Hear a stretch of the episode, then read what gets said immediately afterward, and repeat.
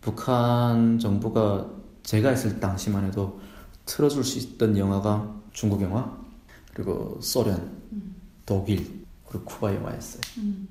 어린 시절 북한에서 봤던 공산체제 영화 가운데 오스틴 씨에게 유독 기억에 남는 영화는 쿠바 영화였습니다.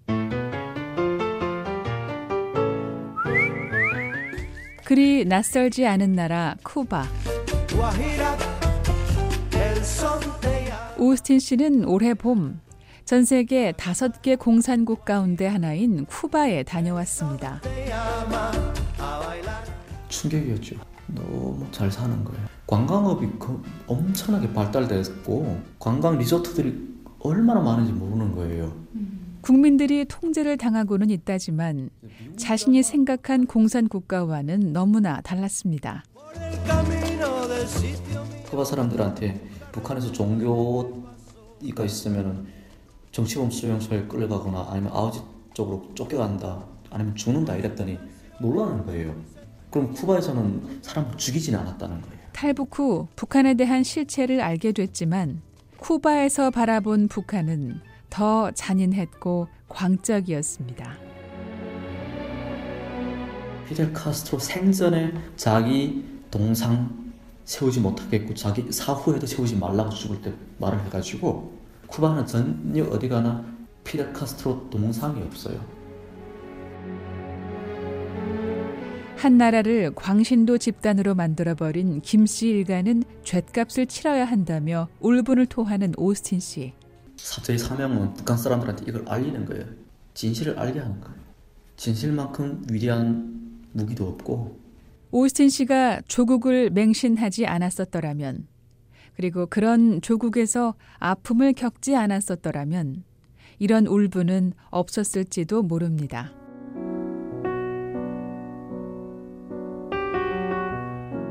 1990년대 중반 고난의 행군 시절 북한의 대규모 탈북 대열에 동참했던 오스틴 씨는 부모님과 중국에 머물렀습니다. 처음에 딱 중국에 왔을 때는 중국 사람들이 자꾸 놀리는 거예요. 김일성, 김정일 함부로 김일성, 김정일을 이름을 부르는 거예요.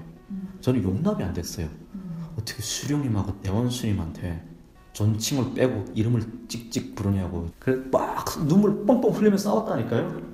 그랬던 14살 소녀는 몰랐던 사실들을 알게 됩니다. 계속 보다가 나중에 무슨 드라마를 봤냐면은 진달래 꽃이 필 때까지라는 드라마가 있어요. 음. KBS 탈북한 외교관 부부의 실화를 바탕으로 만들어진 드라마예요. 음. 난생 처음 북한 고위층의 삶을 알게 된 오스틴 씨. 그 충격은 말로 표현할 수 없는 것이었습니다. 그래서 그 드라마에 처음으로 기쁨조가 등장을 해요. 음. 그걸 보는데 충격인 거예요. 본인들은 모든 공식 석상에는 이렇게 인자하게 나타나고 집에 들어가면 가장 추잡하게 살고 가장 좋은 차를 끌고 가장 예쁜 여자들을 노리개로 삼고 이것이 진실일까 믿기 어려웠지만 자신과 가족이 이런 처지에 와 있게 된 것이 민생을 돌보지 않은 정권 때문이란 결론을 내렸습니다. 그리고 한 3개월에서 4개월이 흐르고 나서 완벽하게 깨달았죠. 아, 북한이 잘못됐구나. 음. 내가 그런 속에 살고 있었구나. 너무 화가 나는 거예요. 정말 밤마다 칼을 들고 북한에 나가서 김정일을 찍어주고 싶은 거예요. 그 정도로 저는 충격을 받았죠. 14년 인생밖에 안 살았는데 그것조차도 내가 너무 분통이 터질 정도로 억울한데 우리 부모님들은 어쩔까? 조국에 대한 극심한 혐오감, 다시는 돌아가고 싶지 않은 나라였지만 오스틴 씨 가족은 탈북 후 2년 만에 강제 북송을 당하고 맙니다.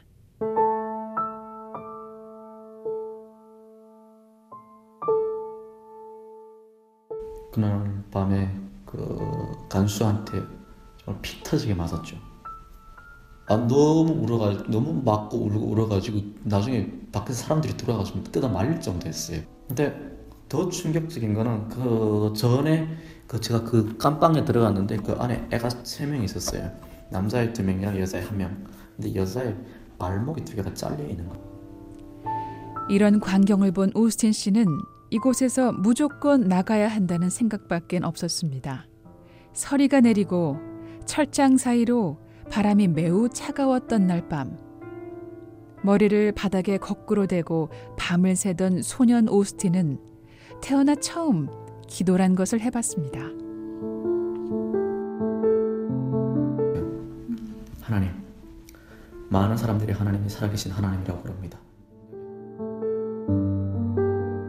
오스틴 씨는 기도를 마치자마자 설명할 수 없는 평화를 느낄 수 있었다면서 당시 종교적인 체험을 했다고 말했는데요. 다음날 그곳에서 도망칠 수 있었습니다. 중국으로 나온 오스틴 씨는 다시 강제 북송을 당하고 맙니다. 그리고 열흘 만에 재탈북해 다시 중국으로 들어갔습니다. 그러나 아버지와는 그 후로 다시는 볼 수 없게 됩니다.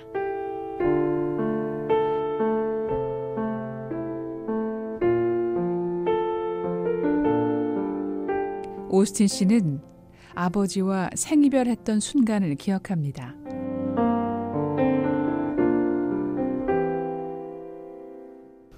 어, 아빠랑 엄마랑 다 같이 지금 저희가 끌려가서 메인 감옥에 들어갔을 텐데 남자니까 아빠랑 같은 셀 안에 있었어요. 근데 밖에서 저를 부르는 거예요.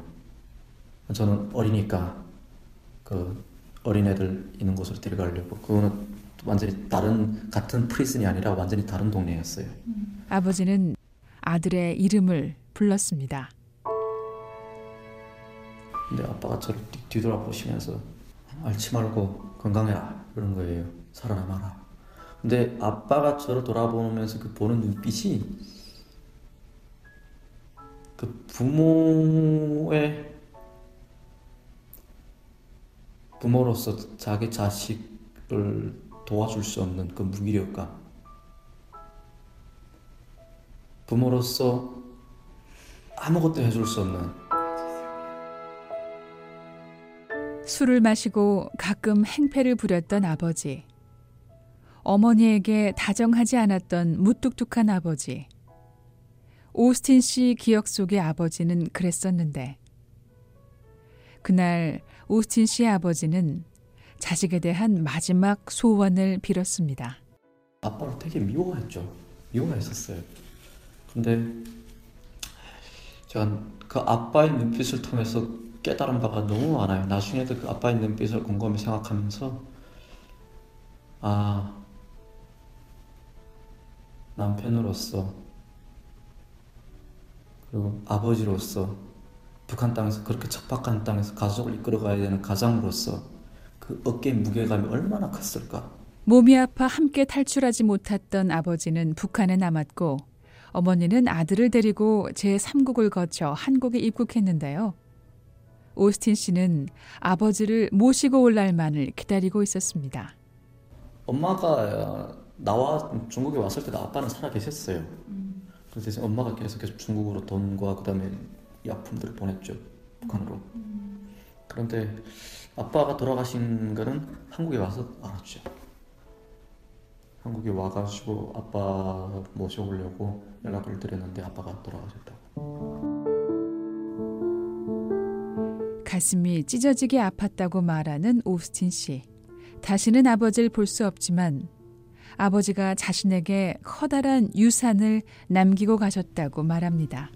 그때 그 아빠의 그 마지막 눈빛은 제가 뭐 평생 살면서 잊지 못할 눈빛이고 저한테 그래서 남자로서 가장으로서 남편으로서 아버지로서 제가 앞으로 살아가게 어떻게 살아가야 될지에 대해서 되게 많이 고민하게 됐어요. 그 순간 때문에 14살 때 북한에 대한 진실에 눈을 떴고 16살엔 아버지에 대한 진심을 깨달았습니다.